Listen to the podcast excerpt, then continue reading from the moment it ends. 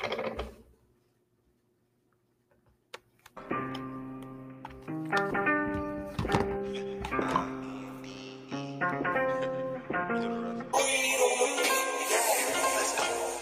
you the and she love me when I'm in it, and she never be pretending. Nothing is friend. She gon' tell you what she bought it, and she know you can't afford it. Girl, you can get it. Looking exquisite, no competition. Stay on the pivot. Hello, hello, hello. Welcome everyone to the E Spot with Camille. I'm your host, Camille Cower, and I'm so excited for you guys to meet my guest today. Ignore my spelling area. I wrote Ed Missione, I guess, but it's Ed Micone that's here. Fast Eddie is the nickname that they give him up in New York City, and I'm so excited to have him here in the dash to help me out today with my um, show.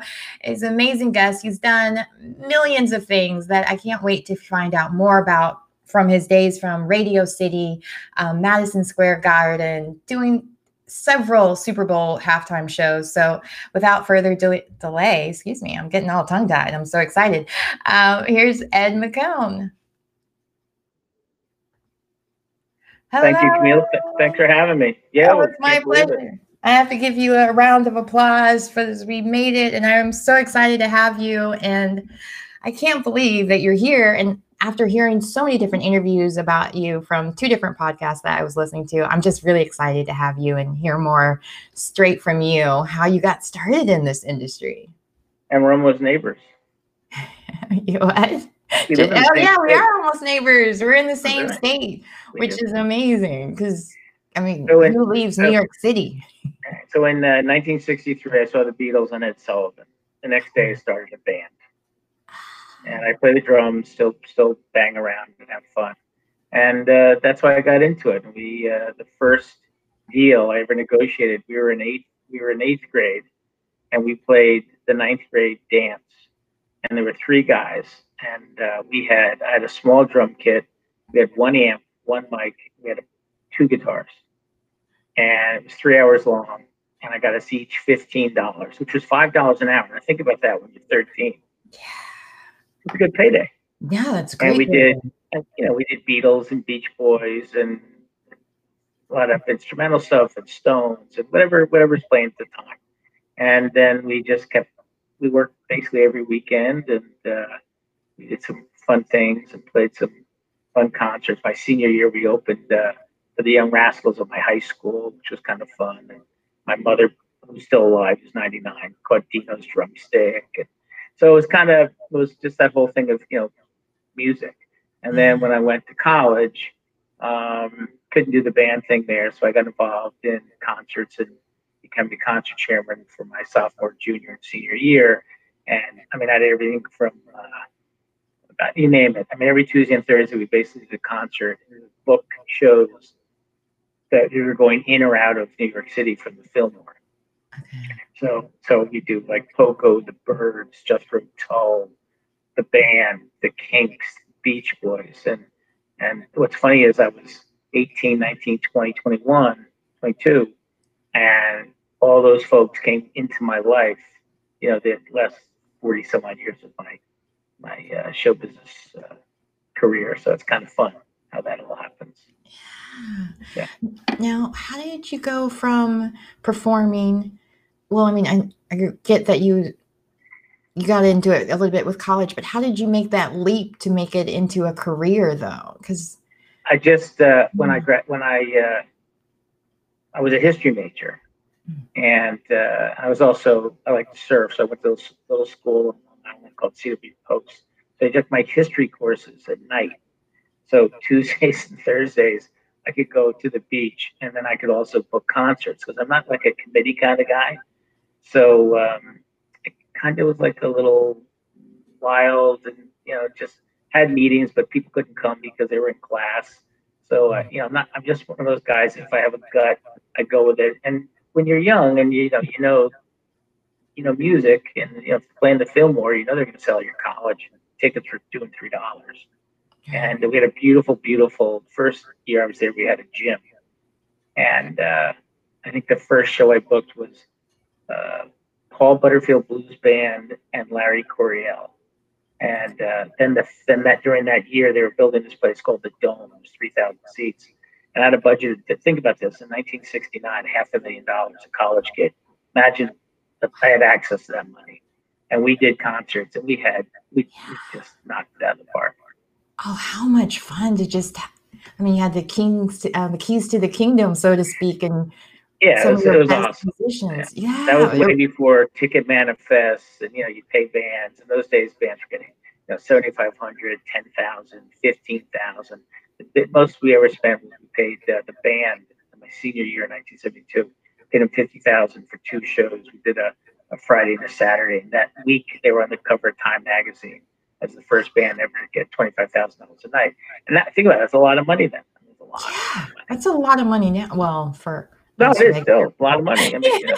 For but, one uh, night, uh, that's pretty amazing. So, uh, yeah, so I went. That's what I did. So I, my father used to say, "The knowledge of a business is worth a college education." So I was lucky enough; I got both. Yeah, no kidding. Yeah, it's um, great.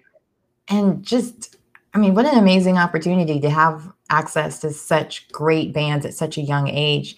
When did you pivot to start working in the city and doing more? well, there? I'll tell you, on March 23rd, 1972. I had I remember numbers and things. March when uh, I had humble I had humble pie playing our college, and this guy was an agent came out. And he was a he was a buyer for colleges. He bought talent for colleges, and he offered me a job.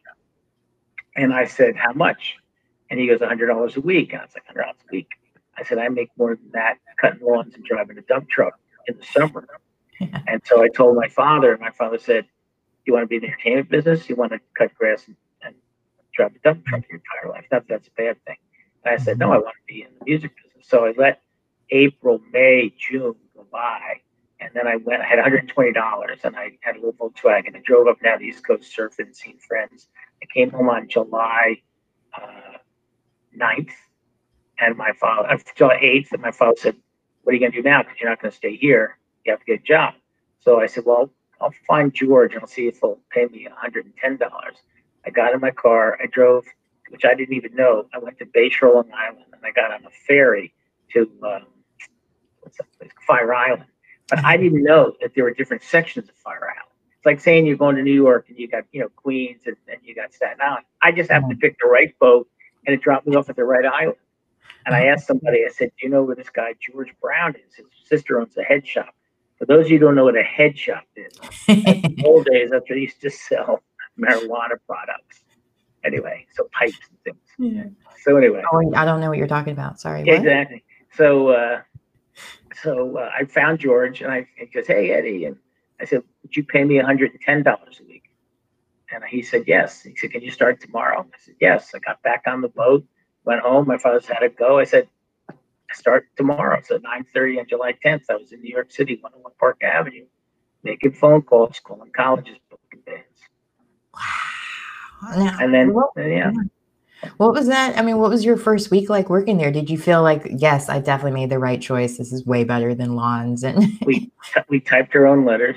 Okay. A lot of people have had come from C- CEA was just like was a was a uh, it's kind of like being a stockbroker, but instead of selling stocks, you were selling bands. And so we got our commission from the colleges. So colleges used our service because they felt safe and we were professionals and we read the contracts for them and it was fun. I mean, we, I mean, I booked, you name it, J. Geils, Bruce Springsteen, James Taylor, Linda Ronstadt, Jackson Browne.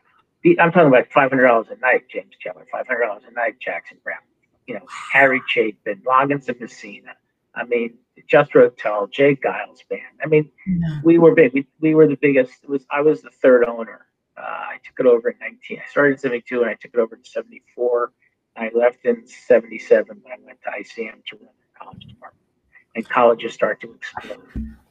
I just love this. So you went to college, uh, you started $110 a week, ended up owning the company. Well, that was interesting. I was making, then uh, two years later, I was making about, uh, I don't know, whatever it was, 250 a week. And George, who was the second owner, he got a job offer to go to Columbia Records. Uh-huh. So the attorney of our company, there were eight employees he said, Eddie, why don't we just make you the president? So I was like, okay, okay, but I want 500 a week. So think about that. 1970, I'm at $25,000 a year, 1973, you know, not bad. No, actually 74. And, uh, then I did that, and then I went to ICM and I ran their college department, and then I left the company with the blessing of the, of the guy who had the money. And then about I think about 70 years later, the company went down the tubes. But uh, you know, it's just sign of the times, I think, or maybe it wasn't right. I don't know, but it was good for me. It was a great place to be. Do you remember as a college kid or even as a um, new employee, what was some of the bands or events that you got to go to that stood out to you? That you're like, I got to be a part of Oh. I mean, every night, every night we were at places. We were, Okay. we were at the bottom line, which doesn't exist anymore. We were at uh, Kenny's Castaways. We were at the, at the bitter end, which I just read in the paper today. Might go under in New York City. Uh, there was a place called uh, where I saw the Stones, Springsteen. Uh, it was called uh, it was on Fifth Avenue. God, just this is what happens when you turn seventy. You forget things.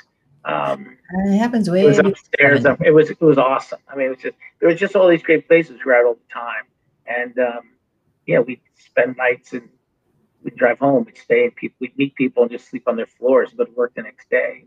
We'd split sandwiches for lunch, and you know, it was great. That's- Yeah. That's what you do when you're in your twenties. Absolutely. I can't say I didn't do a lot of the same actually in Wilmington when I would work in There you uh, go. working as an extra a lot of times you would end up sleeping at whoever was the nicest person that you met on set if you had if you were there late enough or um Drink. Boone's Farm apple wine. I mean, that's what we did. as far as brings back bad memories of uh, me trying to hide it while in college by putting it in seven up bottles. Of course, that's what you did. yeah. But oh wow, how cool. So you went from there and then you started working with ICM I as went a to ICM. Is Okay. that right? I so I developed their college department. Okay. And then at ICM, I worked with like uh, the Kinks and Gordon Lightfoot and James Taylor and Linda Ronstadt. And, and then I got into this. Uh, Atlantic City was just starting in the 84. So this guy I worked for, Shelley Schultz, said, uh, go get a haircut, buy some suits. I want to make you a, a casino agent. I said, "Casinos? Like, you know, oh, man, I'm, a, I'm like a rock and roll guy. But I had two babies. You know, I wanted to make more money. So I said, you know what, I'll give it a shot. Well, it was great because our list of I had represented a lot of comics in those days. So I had like Billy Crystal, Robin Williams, Dennis Miller, Dana Carvey, Kevin Nealon. Uh, we had Whoopi Goldberg. Um, Love I mean, we, we were just we were we were on fire. Uh, we had I mean I even booked uh, Elaine uh, uh, Ellen for 500 bucks in Atlantic City for a weekend. I mean it was fun. And then I had like Patti LuPone, Maureen McGovern, Susan Anton, Suzanne Somers, Lucie Arnaz. I mean it was it was crazy. yeah. Um, and so I, but booking the Atlantic City in those days was great because it was, there were 10 hotels. Everybody wanted your talent. And the first time I ever went down there, I went in a suit and a tie. And after that, I went down and, you know, I, in those days, I-side shirts, slacks. And um, it was fun. And, you know, we were out every night.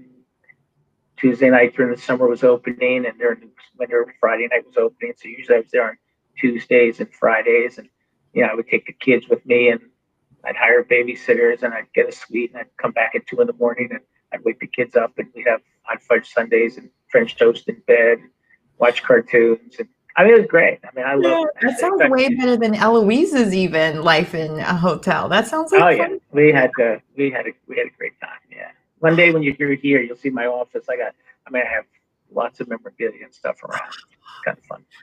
Anybody that knows me knows that I'm obsessed with pictures. If there's a photo album at somebody's house, even if I don't know them and if they have it out, I will look and just Well, I you will- love that You will, you will flip out because I have my personal photo album and my business photo album, and I have 32 volumes of each. Yeah, I'm gonna make that field trip. See, I'm always like, there's nothing that can make me leave my house again because of COVID. No, yeah, you'll, look that. you'll, uh, you'll, uh, you, everybody wants me to, everybody wants me to uh, either write a book or else just digitize it because every page tells a story. oh, these are the scrapbooks I was hearing Yeah. about. Oh wow, yeah, I can I can't even imagine because I know when I was looking through your resume and posting different things to um, advertise our interview, like I just kept wanting to say that's marvelous. Like so many people on your list, I grew up listening to and still listen to, and are icons. And I mean, think of Robin Williams and like my daughter loves my my whole family. We loved watching Aladdin over and over again, so she's familiar with them. And Jumanji, the original one, um, and just like your list on your resume is like who's who, and you didn't even write down everyone because when I started googling, like more names were popping up. I'm like, we had we've had fun, and it's funny is today. Today I was on the beach, and a friend of mine called. He's a buyer for a casino, and he asked. Uh, he said, "Hey Eddie, can, you know." I want to book Tony Danza for New Year's Eve. So I send a note to, to Danza, just text him and said, Hey, it's Eddie. Are you available New Year's Eve? And, you know, and I get this text back, you know, hey, just let Dan know. Dan's his manager. So then all I do is hook up Mike and Dan, and that's it. You know, it took me three seconds, but I helped two friends. So well, now we know who's the boss. Well done. no, that's oh wow. Um, actually, funny enough, when I was googling around, one of the pictures I ended up using was with you and Tony Danza. And Mario, I saw that. Yeah, Mario. Yeah, Mario Cantel. I can never. Mario say. Cantone. Yeah, we, Cantone. three of us had a good time yeah. together. Yeah, three Italians. Oh, right. Yeah. So, okay. I mean, working at a casino, being able to have all that fun with your family there as well all the different comedy acts that you got to watch. You have to you have to know so much about the industry from as far as live events go. What do you think the future is going to be? Because with so many things kind of changing constantly, and you've been so innovative with all the different ways that you've kind of gotten into the business and even have sustained for so long. I mean, we haven't even gotten to the other half of your business. Well, I read. Okay, I, I, there was yeah. an article. The Irving Azoff, you know, he's a big manager, you know, Eagles, yeah. et cetera, and, and uh, he said that you know my bands aren't going to go back and work until things are normal. So yeah. if they sell out, you know, the Garden, eighteen thousand seats, or a stadium, fifty thousand seats, we're not going back. And you read all these stories about how oh we're going to cut down this, we're going to cut down that, we're going to have they have a thousand seat room, we're going to sell 250 tickets. Yeah, I'm not a believer in that. I think we just need to wait. Um, and uh, I'm hoping that I'm hoping my goal June one that you know things are whatever normal is. You know, mm-hmm. there's the vaccine comes out in January, February. People take it. 15% of the public, I'm told, you know, might be okay, might not be okay, but you know, 50% of the people probably aren't safe with uh, getting the flu either or the cold. You know what I mean? So I'm hoping that once the vaccine comes, um, we'll be pretty much back to normal. Definitely by fall. I gotta pray that by September. Um, but you know, who knows? I mean, but not good. We'll see. Yeah, I mean, it's all about I'm, the vaccine. Right. People being safe. Yeah, because there's so many people involved with live music from like the ushers to all the way to the actual the talent that are involved that are now not working. And so, as much as people want to rush to possibly help them and the financial part of it, we'll just keep having to go back and forth until you're right. Yeah, I mean, there's nobody, there's nobody immune to this. I mean, no, no one. I mean, you know, I manage Kristin Chenoweth, and you know, we chat all the time, and she just wants to get back to work. And luckily, this week she's she's doing a uh, little TV show. It's going to come out in November. It's just a little six episode thing, but um, you know, everybody wants to do stuff. You know, do the best you can. Yeah. Even you know that's why this is exciting. You know, I mean, how yeah. often we get to talk and see people and talk about anything. So even like today, Tony Danza's request. I was like, yeah, I'm sitting on the beach. I'll take care of it. It takes two minutes. All right.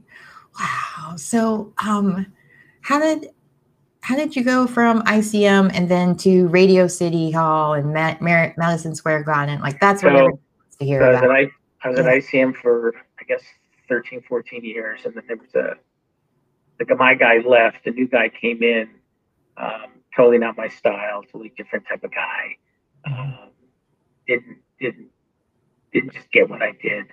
And uh, I knew it was bad. I got a call from a guy named Scott Sanders who ran Radio City Musical, and said that he wanted to expand the business, get into television, and book more bands and get into events. And I actually took a $25,000 cut in pay to go to Radio City, um, but there was a big upside, and you know, obviously it worked. I was here 14 years, and then I started as the vice president of entertainment, ended up being the executive vice president of entertainment, executive producer of Radio City for the Rockettes. So I had the Rockettes under me for four four years as well, and then in '98 Madison Square Garden bought Radio City Productions, and then became Radio City Entertainment. And uh, so for four years, I got to run the garden as well. So I, I mean, it's awesome. I had two offices. It was just, it was, it was awesome. And what, what a great gig that is. Yeah, no. Um, you know, I would be I would be in a lot of trouble with a lot of my actor friends if I didn't ask you this.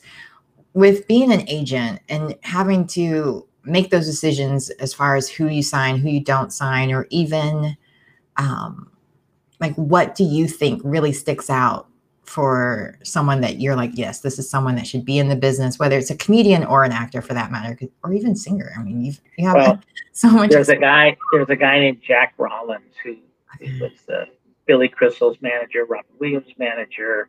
His first client was uh, Woody Allen and uh, Harry Belafonte. And and Jack used to tell me, Jack used to tell me, Eddie, yeah, he'd have a big cigar. Eddie, they got to be different. They got to be different. So the first client I ever saw, well, first client I saw when I actually went to ICM was uh, Ramsey Lewis, who was a who was uh, managed by a friend of mine and also Laura Nyro, who was uh, managed by a friend of mine, so that helps. Uh, but Bob Saget, I went and saw him like two in the morning at a club, and he did "While My Guitar Gently Weeps," and he had just a piece of cotton with moist, and as he played, it dripped. I mean, it's hokey and corny, but he knocked, knocked me out, and we just became great friends, and um, it was great. It's, he's, he's a really good guy. But all those guys, I mean, you know, yeah. Billy Crystal, I used to book when he was in in colleges, and then when I came to ICM, again Jack Rollins and his friend Buddy Morra and Charlie Joffe and all these guys, they say David Steinberg as manager as well, say, hey, now you're an agent. So that's kind of you know, it all came from. My whole thing is relationships. Everything is about relationships. So that little relationship with Jack Rollins, when when I was at CEA, I used to book a band called a comedy group called um, Penn and Teller? No, no, no, no. I can't remember. They, it'll come to me. But Jack managed them and I helped them. And the next thing you know, I go to ICM. So now when I call and say Jack, he goes, "Well, you're at ICM. You should be Billy Billy Crystal's agent." I'm like, "Okay." Let's make it happen. so it's kind of like you get what you give. I'm one of those guys. You know, mm-hmm. you, you plant your seeds, and it, it, might take ten years, it might take two months, it might take two days, but I believe that it all comes back to you if you give out, if you work hard. No, and I love the fact that you were in college when you met some of these different performers, and because you remembered them from that, you were able to help them in your professional life. Because what if they just treated you like a, you know, like, oh, it's just a kid, a little PA or something, you know, like they didn't give you that enough respect. Maybe it never happened. Well, it's true. It's, it's, it's, uh, and there, there are certain people, like my son's in the entertainment business as well. And uh, so there's a place called the Garden State Arts Center, which is in New Jersey, and he was a runner down there so uh, there was a band playing, and uh, he said, "Hey, Dad, you know, this, I know you know this guy." And I said, "Yeah, yeah." I said, "You know, tour manager, you know, probably give you a tip and everything. Just say thank you, etc." So I get a call from my son. He says, "Dad, you know, tour managers always give me a tip. Guy didn't give me anything." So I call up the artist, and I said, "Geez, it's really weird." I said, "You know, Graham worked his butt off for you," and he goes what do you mean you didn't get the hundred dollars? I go, I gave the guy hundred dollars to give your son. I said, Well, what did he put on the settlement statement when he handed it in at the end of the evening? He goes, He put no tip. So I so road manager got fired the next day. Oh no. Yeah, because he lied. He pocketed the hundred mm-hmm. bucks. Wow. I mean he put in that he gave a hundred dollars. Yeah, yeah. yeah. So that cost that guy his job. So he lost his job because of, you know, a young kid who was doing the right thing and Right. So Graham told me, and I called the artist, and the artist said, "No, you never gave Graham that hundred dollars. You stole it. and You're gone." Wow. See, and that's crazy. People's kids on top of that, but uh, you can't mess with people's tip. Like, come on. oh, when you work, you know, when you're helping out from six a.m. till two in the morning, that's a long day. Absolutely. But it's a true story. So you, that's when you never, you never know.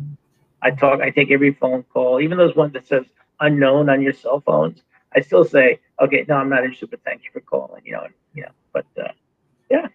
You definitely. That's why I never change my phone number too, because I'm like, you never know when somebody right needs you or whatever. If I call them out of the blue, maybe it'll still be in their phone. I'll give you a perfect example. Of Yeah, you, sure. you asked about you asked about events. So when I was at Radio City, one of the biggest things I did was you know I brought Riverdance to to Radio City. Yeah. That was 25 years ago. So I was there's a friend of mine named David Hart who used to work with me back in the 70s at CEA, and now he manages Ringo Starr, and we've been friends for 40 years. Yeah. So David called me and said, and there's a, there's a show in in uh, London called Riverdance. A friend of mine is the producer. You got to go see it. It's perfect for Radio City. So I trust David. The next day, for all you folks who are young, I got on the Concorde and I flew that day. Saw the show that night. Got up, flew back the next morning, and I was back in my office before I left the next day. You know, it was like you know, the same time period that you fly, you gain, go three and a half hours to London go 52,000 feet in the air. I mean, it's crazy. See the curvature of the earth. I mean, I, I got to fly it three times. Like I, in my head, I'm like, I don't know which is more fascinating at this point because it was. I remember when they existed and then they didn't anymore. Right. Yeah, Yeah. They had a blowout, the tire blew out in Air France and in Paris, and then, then it was like unsafe. But I mean, it was really spectacular. It was, uh, I think a round trip ticket was 10 grand. But anyway, it was crazy. I mean, it was just, it was awesome. Yeah. It was awesome. So anyway, I went and made that deal, and but that's example of like you know listening to a friend. And my father used to say, if you don't go, you don't know. So I'm one of those guys that, you know, a lot of times you got to come see this band. No, no, no, and then you go. And sometimes it's worth it. Sometimes it's not. You know, but you Right. got to. If you're in our business, you got to do it. Yeah. You have to. You have to listen and look. Yeah, no, that's great advice. Um, so I want to bring up a little bit more about Riverdance because I found it so fascinating that you went there just on a whim because your friend told you about it. But even um, what I heard from a podcast was that you mentioned how you guys use PBS as a way to promote it for free. Right. And that was like the first time something like that was done. Can you tell us a little more about Yeah, that? in the old in the old days when you had PBS, people were like, "Oh no, you can't do PBS because people are going to stay home and watch it, and they're going to come." And, and Riverdance proved total opposite. It was on, everybody wanted to see it, and uh, I wish PBS was actually stronger than it is. You know, now it's kind of like now you can, you know, people can put up stuff on YouTube, etc. But um, it's still a great, a g- great vehicle to use. But for us, it was incredible. And then we end up shooting. Uh, think it was the third or fourth time they came back. We shot the show at Radio City Music Hall, which was phenomenal. And then they were going to do this March. They were going to do the 25th anniversary, and I was on my way in New York the week that was supposed to happen. I was there on a Sunday, and actually, and I was going to the final show on Tuesday or Wednesday. I can't remember. And of course, it was canceled because of COVID. So that was re- I was really fun because I love those guys. I mean, they're they're wonderful people and great. They were great to work with. And, And super flexible and fast at the same time. yeah, I remember watching that and realized just was blown away with the whole theatrics. of- But I watched it on PBS, so that's why I wanted to bring yeah. that up. Like it worked because yeah. I remember that being a phenomenon when it first came out. Like you gotta watch Riverdance. You speak, they're tap dancing with like it looks like Jello legs so fast. When you when you come to the house, you'll see the original poster hanging on my wall over here. But those aren't the only like you guys. You also like branded the um the Rockettes as well. We did. We did. Uh, we did a show in Vegas called the uh, Great Radio City Spectacular. We did it actually at the Flamingo Hotel, and I think we ran for four years. And we ran it from 1995, actually 95, 94 to 90, almost 98. And then that's when Vegas changed, and you got Cirkin in the 97, 98. And when we were bought by the Garden, they went to see the show, and it was at the Flamingo, which was you know the original casino, and it wasn't glitzy and glamoury. And the folks from Madison Square Garden said, you know, this show is an embarrassment. Not that it was an embarrassment; they just didn't think it was what they wanted the Rockettes to be in. They wanted something hipper, more contemporary. And I said, this show has been here for four years, and people love it. But so close it down. I've never been back. Tried, but you know the Rockettes are the Rockettes. You know, they're not. They was, you know, they're not MTV. They can look like MTV. The girls are phenomenal. Women are phenomenal. But there's, a, you know, there's that, there's that three-letter word that we don't discuss when you're a Rockette. You know, it begins with an S and ends with an X, and there's an E in the middle. You know, Right. sexy. You know, you know, that's four letter. But anyway, you know, there's they want him to be sexy, but he couldn't be sexy. Right. Hello, Yeah. you know, I have an Italian I- accent, but don't but don't don't say, hey, what's happening? well, I mean, I always think of them as being like showgirls, but for Christmas type Ex- of. Yeah. Exact. Exactly. Don't offend anybody. That's what it's all about. Pure, excellent. You know, very diverse. We have we we had we had so many styles of, of dance. We we that I was most proud of that. We we changed kind of how they dance and the look. We put some Latino stuff in there. We we put some cool music. I mean, we Hmm. and it just but you know anyway. So it went away and uh, and then I left in I? I left in 03. Okay. I, I left in 03. Well, I also want to talk about your Super Bowl experience, um, experience as well, because you did that while you were with Radio City as well. I well. did five, and one of your favorites in Phoenix. I did uh, Diana Ross, which was Yeah. phenomenal. And and I don't know if you know about Super Bowls, but when you have when you do a Super Bowl, the artist you, you- can sing live, but you also have a little track just in case you get nervous. You know, they can push a button, and all of a sudden you're still singing, but it's pre-recorded. So we we did the I don't know if you, you I remember you said I guess you saw it. So we did the thing where she leaves in a helicopter, and we had a lot of fun with that. But at sound check, she's doing everything, and then the night the night before Super Bowl, we always had a party. Since it was in Phoenix, we had a we had like a big kind of like a barn dance. So she and I are dancing, and I, it's great. We all wear cowboy hats and shirts and boots. And she goes, "Oh, Eddie," she goes, "I'm having such a great time.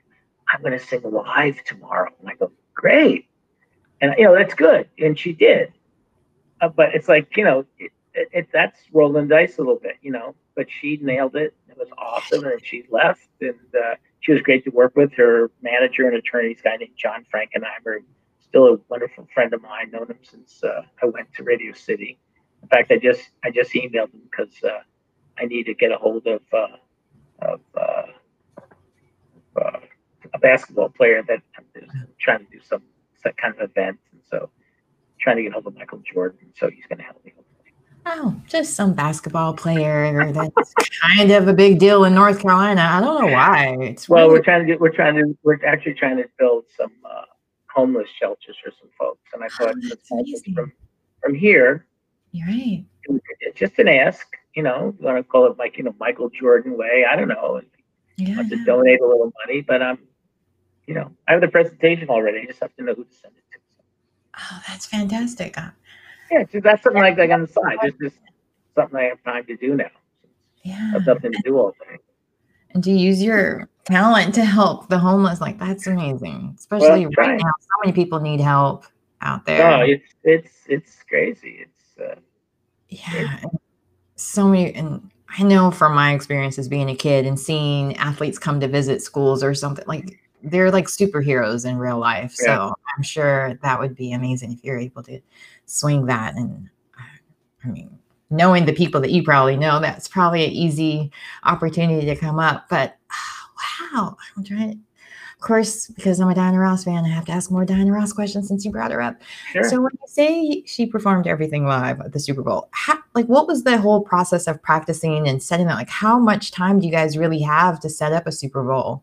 You have like that- 12 minutes, 12, 15 minutes, and you have like 12 minutes to to perform. Then you have like same, you know, 10 or 12 minutes. But now it's gotten, if you watch now, it's gotten longer and bigger, and sparks are flying, and there's so much smoke sometimes when they when they kick the ball if you can't even see the field. Um, you know, we used to do things where we would do uh, um, card tricks. So like you'd have under your seat, you'd have a you'd have a like a gift basket, little pouch, and we'd have like so we would turn the stadium like when we did Michael Jackson. You know, we had that whole thing. We had the world. So we you know we did you know, we are the world.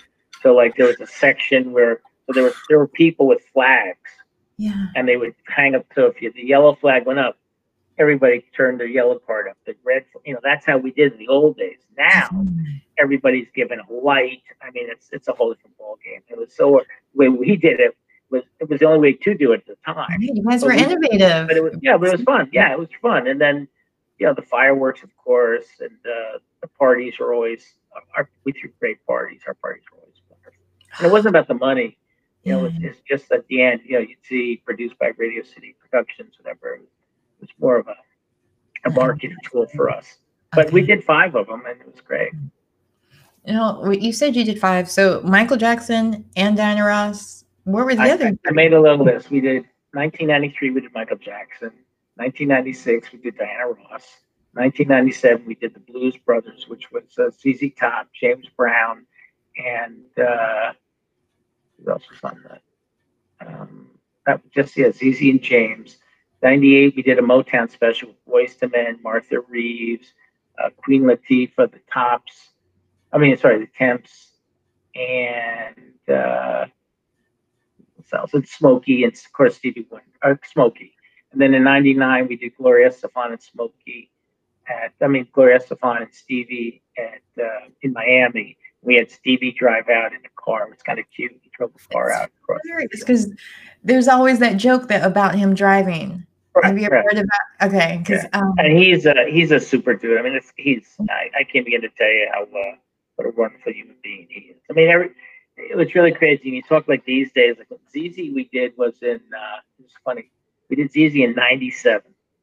So when the when they were singing, you got legs, you know how to use them, right? yeah, The yeah, girls were laying on their backs and they were going like this with their legs, and then they would go like this, like this. Well, they said, "Oh no, no, no, no legs." So you got to keep your legs together. You could kind of kick like this. So we said, "Okay, can you imagine now? yeah. Kick all you I want." After Janet Jackson and the Timberlake Yeah, hello. all of us were all from then on. It's like, wait, Yeah. she got in trouble for that, but Right, right. But yeah, we. But that's okay. That was censorship in those days, and they were just protecting their brand. know? Right. No, I mean, life was so much more simpler there. Like, I think back now, the things that we thought were so censored and over the top, like now I'm like, no, no, now is the time that things are over the top and need to be censored in comparison. But I'm sure that with every generation, they probably think that of um, the next generation's music or shows and so on. But wow. wow So that was so the Super Bowls were fun, and um, yeah. and then uh, then after that, then uh, you know, I, I uh, managed Kristin Chenoweth now, who's phenomenal for five years, and she does like 30, 35 dates a year, and that, for me, that's plenty. It's enough, and keeps me busy. And but since March 10th, that was our last date, Chapter B in Charlotte. Um, Oh, we haven't done we haven't done anything since, so we Yeah. moved all our dates into next year, starting February. But I'm a little weary about February, March, April. Again, I think maybe June, but we're ready to work whenever they are. Whenever, Right. you know, whenever the, whenever the world says it's fine to go home, back to work. Um, yeah, so it's it's it's kind of fun. And then, you know, I I, I get calls. I like to help people. You know, it's kind of what I do now. Just Yeah. people call me, pick my brain, and I enjoy it. All good to know. Um, Yeah, it keeps me, you know, keeps me, keeps me a little edge. No, plus, I mean, your stories are amazing. People need to know about them. You know, like learn about the behind the scenes stuff, what really happened, and you were there and making the deals as well. So I'm sure people who are interested in doing what you've done, you're like an encyclopedia full of knowledge. For those that don't know, that's like Google. Okay. We, we have we have we have a, we have a lot of fun. We've done a lot. My we talked about it today. We're, done a lot of good stuff, and uh, Yeah. huh? I forget most of it. I talk to people, and they kind of go, "Oh yes, I do remember." Okay. now I love the well, I mean, it's under sad circumstances, but I love how the relationship with you and Kristin even came about because even that was just a chance meeting. That came that came about um, when Robin Williams passed away. Uh, Whoopi Goldberg called me as a friend and said, "Hey, I'm going out to Robin's funeral. You want to come with me?" And I said yes, but I thought we were going to take her bus. So I thought we were going to be like, you know, three days out, three days back, a whole week on the bus with Whoopi. But I mm-hmm. said, yeah, no problem. So then Whoopi calls me about two weeks later and says, hey, I got a jet. I go, okay. She goes, but I want to take Kristin Chenoweth. Is that okay? I go, yeah, fine. I've never met her, but yeah, mm-hmm. you're jet. I just appreciate the ride. Bottom line is, we get on the jet, leave Teterboro. It's early in the morning. I meet Kristin. See what Kristin's telling, talking about her manager and her agent, how she's not happy. And so Whoopi goes, You should have Eddie mad at you. Mhm. And I just left uh, I just left Paradigm at the time. And uh, she said, Well, what do you do? And I said, You know what? Let's go bury our friend and we'll talk about it on the way home. So on the way home, we chatted, and next thing you know, boom, that was in, that was, uh, I guess that was in, Robin died in August, so the funeral was in October. So a couple days right after Christmas, bingo, and we started uh, five years ago together. There you go. And Yeah. again, it was Whoopi, a relationship. Yeah. I And I met Whoopi, you know, I mean, she was a client, never booked her at ICM, but Okay. we met with Robin and Billy. They introduced me the first time in 19, uh, 1990. Okay. We did the first comic relief Radio City Music Hall. And that's how I met Whoopi, but through Okay. Robin and Billy. So, you know, that was a blessing. They said, oh, this guy used to be our agent. You know, now he's running this place. So Whoopi and I just became friends, and we're still friends. Oh, that's um that's sweet. So my um I have a Whoopi connection sort of. My grandmother worked on the film The Color Purple, Mhm. and one of the only pictures she has from that is with um, Whoopi Goldberg. And so, Yeah, she's a, she's a she's a good lady. yeah, no, I've loved her career ever since because you know when you're a kid and you see, Yeah. you, you know, you're like, oh wow, we can all do that. Yeah, and for such a small town that they filmed it in, it was just it gave a lot of us um, encouragement because it's funny. I think three of my family members went into the entertainment industry. As far as my cousins, um, of course, my dad's a movie producer, but and my mom's a stunt woman, but you know they could have easily have gone many different careers based on all my aunts and uncles are all very smart people so it's kind of surprised we didn't know which way people were going but it's kind of funny that because of my grandmother every time anybody new came to the house she had to show the color purple part where she was an extra in the film and so and it just you would just see so much pride and energy come out of her and she never cussed but i guess steven spielberg spoke to her and told her to just clap like she just didn't give a d word. And Okay. just to hear my grandmother say that was like you know it was just like oh the funniest thing ever. And so again like i'd love to know that you get you had that relationship with whoopi and to hear how you got that she is someone that you would be willing to ride six hours with i'm sure is a luxury bus but you were willing. No, we didn't do no, the bus. No, the bus. I know, but I'm just saying. I'm just saying. There's not many people you want to be trapped on a bus with for a few The days. bus- The bus I've could have been three days out and three days back, and I still said yes. And I was I- like, yeah, I'm just saying. I um, I've done cross country with my family, and I've done it with my husband and one of my best friends. We almost didn't make it. my best friend and I, we almost didn't make it because I was like, I'm such a germ phobe. I was like, I can't stop at any old place. It's got to be. Yeah. So that's why I'm just like, there's a lot. I mean, that speaks a lot to character that you're willing to want to travel, especially for something so sad as well. But at the same time, she's got to and be. That's what brought us all together. It's funny. Robin would be, uh, you know, it's crazy. Yeah, comic relief was a big deal because that was how they again raising money for homeless through comedy though. Yeah. Yeah. So, yeah, it's just everything. Well, He just it was his anniversary a couple days ago. In fact, when he passed. Right. But uh, yeah, so you know, it's uh, yeah. Chris and I talk about it all the time. You know, Robin Williams, Billy Crystal, and Robin Whoopi. That's how we met. It's just crazy how things happen. That's what I mean. You never know. No. Mean, I'm on my way to a funeral and I come home with a client. I mean, in my life, I had no plans, and here I am. Boom. And not just any client, a popular exactly. client. I mean, She's a keeper, as we say. yeah, no, my daughter loves her from The Descendants. So, Yeah, like, uh, my grandkid, my, my granddaughter was just here watch it three times. oh yeah, and then she they say, "How come they call me pork chop?" They go, "Pork chop. How come she wasn't in the second one?" I said, "They killed her off." yeah.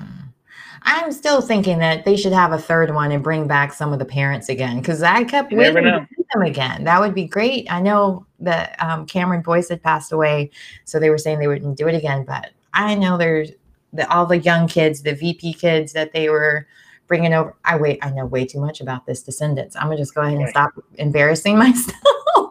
But I would love to see more. And I know she's been doing some Christmas films here in North Carolina as well. And you were saying there's a new TV show that's coming Yeah, out. just uh, something she's doing, just a little, it's a little thing she's doing. Uh, Yeah. yeah, I mean, I don't represent her in TV and film. I just do Right. concert stuff, but, Oh, but okay. uh, I stay in the loop. But uh, yeah, no, things are things are good. And then next year we'll have a another record come out, hopefully in 21. And uh, the last one is called For the Girls, which is phenomenal. And uh, yeah, life is good. Oh, I can't wait. That's good to know because we're, you know, we're starting to run out of content. So uh, anything new is exciting to be able to hear or see or watch.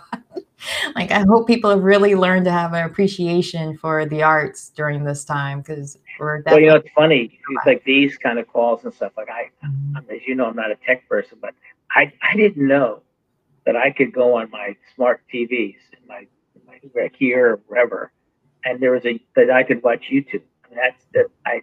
So I've discovered like now. I mean, you know, I watch Kristin stuff. I watch Beatles stuff. I watch surfing stuff. I watch my hometown, my little town, Wrightsville Beach. If you Google Wrightsville Beach, North Carolina, you can watch guys fishing, scuba diving. It's crazy right here, right sitting right here. It's like you know, I had no idea. I that's how that's how you know. Tristan's like, oh yeah, watch this on YouTube, and I go, wait, on my phone, on my computer. She says, no, you can watch it on your smart TV. I go, really? And she goes, good. And there it was. You, I changed my life. See, where is your? I mean, because your son's also in the entertainment industry as well, right? Do Yeah. it, do they all live up north still, or He he lives in New Jersey, and my daughter lives in Huntersville. Okay? Well, whenever they come to visit, they need to like help you with all your tech stuff in your house. That's what I do for my dad. Um, he had I don't remember what movie it was for, but he had to watch some film, and they gave him like a stream code or something to Oh, yeah. watch. Oh, we were We're like, getting there. I Yeah, old couple trying to figure it out almost though. But I was like, no, we can do it. We, we can figure it out. And I was so grateful when it finally worked. So yeah, I I always I'm like, just save it for me when I come to visit. I'll help fix it. But he at the same time, he he he's teaching me some things with Zoom. So it's a trade-off. There you go. But no, but wow, yeah. Um, so what is it that your son does? Because I, I find it fascinating that they he followed in your footsteps. He works for a company called Momentum. So he produces events for like American Express and Yahoo and all sorts of you know he just he was just before COVID he was doing three uh, Beyonce shows and uh, then this happened so uh, little Beyonce's. now he's doing a lot of now he's doing a lot of stuff uh, like you know Zoom and all these meetings and he's doing stuff for the U.S. Open but instead of having like clients there he's doing them like this you know so uh, he, he's he's busy that's the good news he's No, yeah, that's great, especially being in live events. And I wonder how they can cater the experience with. They're doing it I tell you Yeah, they're figuring it out. Yeah. people the world is going to change this this i'm telling you this is this is it unless it goes back to whatever normal was but Right. people seem to be happy doing i mean i'd rather be sitting in your living room doing this talking face to face that's just me you know Right. but but some folks now you know there's an article in the times the other day uh, that the time life building in new york city had 8500 people a day who worked in the time life building in columbus circle Wow. they say when things become normal again that only 500 people will be in that building. That's 8,000 people that might not be in that building ever again. Just think about that. That's huge. That's a lot of sodas and coffee rolls and Coca Colas and hamburgers. And Well, it's um, a different world. Yeah, there an actor, Michael Rapaport, I saw, I don't know where if it was his footage exactly, but he had posted a video of downtown, um, not downtown, but of Manhattan. Yeah. And it was completely dead. Everything was boxed up or um. It's not boarded good. up and everything. It's just it's you're sad to think about all those different businesses being closed and all of that, but it's it's a pandemic. It's like we we don't know what could happen and it's not worth the risk, I feel like, with opening things too soon and then Right. No, you're right. And people are moving. I mean, people are coming down this way. They're going Florida. Everybody's heading south. They're heading north. And uh, but you know, the thing that upsets me is like 60% of all restaurants by January 1 will be closed in New York City. Think about that. Six percent. That's, a That's a lot. lot of restaurants. It's a lot of It's a lot of jobs. And they're closed right. Know, a lot of them are not even open now. They're it's it's just a mess. But uh, hopefully it'll get better. Yeah. And yeah. hopefully it'll because again, this has affected everybody. You know? Mhm. The entire world over. All right. So- So it's just finding a way that we still can build community and engage with each other some way or another. Because I mean, for me, it was creating this podcast so I would have still have some way to communicate with people outside um, without feeling like I was limited to my location anymore as well. Yeah, no, So this is good. No, I think it's great. yeah, you know, like it's there's for that yeah, and I think about for some of these people who, for their jobs, they had to travel so much as well that now they're finding ways that they can still have that work life balance as well. And I'm sure with you traveling so much for your job, that was something you had to kind of figure out as well. And um, are there any tips that you would give for people who want to work uh, doing what you did? I mean, granted, it's going to be a different Yeah. world, but just I even always, yeah, I always tell folks just you know, be yourself, go with your gut. You know, don't don't jive, don't just be be honest. You know, just relationships. That's what it's all about. Because you can you burn somebody, and trust me, five, six, seven, ten years from now, like I've had so many people that just it all comes around. And um, if you're going to be in that business, you're going to find the business is only so big, you know Mhm, and you're going to run into all these people and you're like oh my god who is it who's the buyer who's the manager oh Mhm. no i did something to that guy or woman. No no no no no. That's you can't yeah. You uh just show respect and uh work hard. And, and if you work hard you know it's cliche but you'll you'll get it done. You'll get it done. That's true. you know that's, that's my bottom line. And don't be afraid to ask a question.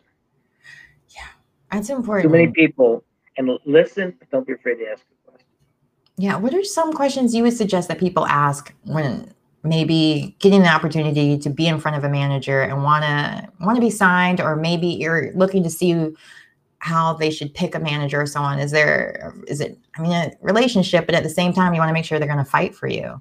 Yeah, well, if you want, yeah, I mean, you got to find somebody one who believes in you. Also, Mhm. somebody who, if you go to a meeting, if they really want you, they won't have their cell phone on. If you go out to a meeting and you've got somebody say, "Oh, wait a second, yeah. They- they're not interested in you." Okay. You never take your cell phone to a meeting. That's me. Okay. Shows respect. In fact, I've been in meetings where I've said, "Okay, everybody, turn your cell phones off." Mhm. Right. Give me. We need forty-five minutes of focus. hmm And- But young kids now, I mean, even even my son, I catch him going under the table. Go, no, no, no, no, no, no, no, no, put that sucker down. Because everybody they think it's like, oh, if I don't do it now, it's never gonna happen. You know, right. when I was a kid, we came back and there were pink slips on your desk. You know, I had 50 pink slips. Call this, call this, call this. Now, this thing, you bing, bing, bing. You know, you bings all day long. Right. Right. Oh, and the pink slips. You mean like the the um, phone, that phone trifold where they would write out your Yeah, messages. a ma- phone message. Yeah, you when come back. pink slips, I'm like, you're getting fired. Well, no, no, like phone, phone message. In the old days, Yeah. they'd you'd come back and it'd be 30 phone messages, and I would just sit there and just call everybody, throw it away, call, Yeah. throw it away. That's old school, but that's how you did it.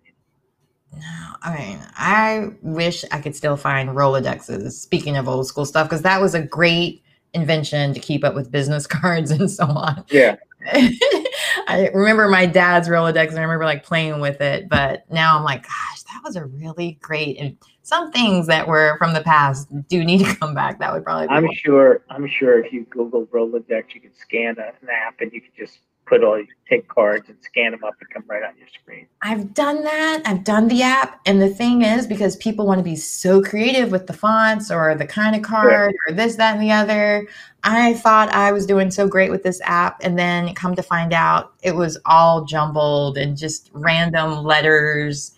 Because I was at some networking event. And I'm like, oh, no, no, I don't need to keep your card. I have a green way to do it. Oh, okay, there you go. I, sh- I should have double, triple checked, but I'm dyslexic as well. So it all looked right to me at first until I replied and got a lot of. Tear. But anyway, I really appreciate you being my guest today. This has been Okay. so much fun hearing how, how your career just took off and also all the different wonderful events you were involved in. And I really appreciate it. Oh, my mom is in the comments saying she has a Rolodex for me. Thanks, mom. That's right. Then there's the one that says, "What a phenomenal fundraiser." Oh yeah, that was for um, when you were talking about Michael Jordan. I meant to put it in Oh. earlier and got distracted, but Oh, yeah, she was talking about the Michael Jordan one. So Okay. um, I'll try to see. All right. Well, let's do this. Let's do this in the fall and see how things go. Absolutely, I would love to know, and uh, yeah, bring some of your friends. Okay. Maybe I will. There Not you go. give any hints or anything. I like that. I Oh, like that. serious. Did you go to her birthday party, the 75th? Oh, okay. okay. That's where this is from. I made the trip out there to go see her 75th diamond. And I'll try to find the picture of my scrapbook goes dancing. I'll send it to you. I would love that. I um so I grew up overseas and she was just one of those VHS tapes that Yeah. family members would send us and I just fell in love with her ever since and I just I love that she's been consistently always a professional and just very glamorous and I saw her perform twice. The first time being here in North Carolina, and just like still, she was doing all the wardrobe changes. And when she sang the song "Reach Out and Touch," she actually let people come reach out and touch her. Sure. And so I might have trampled a couple of people to get up there, but hey, whatever. They survived. Just kidding. I didn't do that. No, everybody was being too polite to move, and I was like, uh, I'm not missing this chance. So I um I appreciate the fact that she's amazing. So and I appreciate you maybe passing Okay. All right. Well, don't be a stranger, and thank you. not at all. I love to talk to you again and even off air just to hear all the different stories because this was amazing. I really appreciate it. Oh, our pleasure. All right. You have a great day and thanks Take again care. Be safe. with me. You Bye-bye. too. Thank you. Bye. All right. Who knows Michael Jordan? Help me out because this is the closest I may ever get to Diana Ross. We could do a trade. Come on. I know somebody out there knows Michael Jordan. Somebody has to. I mean, a Carolina fan out there, some basketball friends out there. I know um, my aunt went to school with um, Michael Jordan the same time he was there. Oops, did I just age her? I don't actually I don't know that she was there at the same time now that I think about it. Saving myself. Um, but anyway, um, thank you guys so much for hanging out with me today, the E Spot with Camille. Make sure you share, like, subscribe this episode and all future episodes. Go ahead and share with your friends. Sorry. Oh my gosh, I'm so glad that did not go off while I was on the phone, um, while he was on the line. Um, because oh my gosh, that would totally go against everything he just was saying about phones. I I am now a stay at stay at home mom, virtual academy mom. So these are have all these different alarms to remind us to stay on time, to make sure we get in bed on time, to wake up at the crack of dawn. So um, thanks again for tuning in. I really appreciate it. Make sure you share with your friends. And again, the schedule now for the E Spot until I get my um, school schedule. I'm just not a morning person, so I have to figure this all out. Once um, that's all squared away, I may go back to five days a week, but for now, it's three days a week. So Tuesday, Wednesday, and Thursdays. Tuesdays and Wednesdays will be interviews, and then Thursdays will be with my new co host, Jay Bailey. She'll be joining me, and we have some fun things ahead planned. And even tomorrow, I'm so excited. The two singers I'm going to have is Blue and Emmy, and they have this song, No Disturbance, that they just recently released. And we're going to play a game tomorrow with Emmy. I love this. So I hope you'll tune in, join the live, or watch the replay. And if you watch the replay, let me know. Write replay so I can see that you tuned in, you saw, you understand that the, it's only three days a week now, for now anyway. And um, wow, I'm still like in a daze from talking to Ed. Just this is amazing. Like my entire childhood, he was basically describing. I remember watching probably from behind the couch because I wasn't probably old enough to really watch some of the comedy shows. But for um, comic relief, I remember watching some of those, and I just what an amazing opportunity he's had and a cool life. So, thanks again for tuning in. I hope you guys have a wonderful rest of your week, and I will see you again tomorrow at 6 p.m. Eastern, 3 p.m. Pacific. Don't forget to share, share, share. Don't let me be the best kept secret. All right. Thanks again, guys.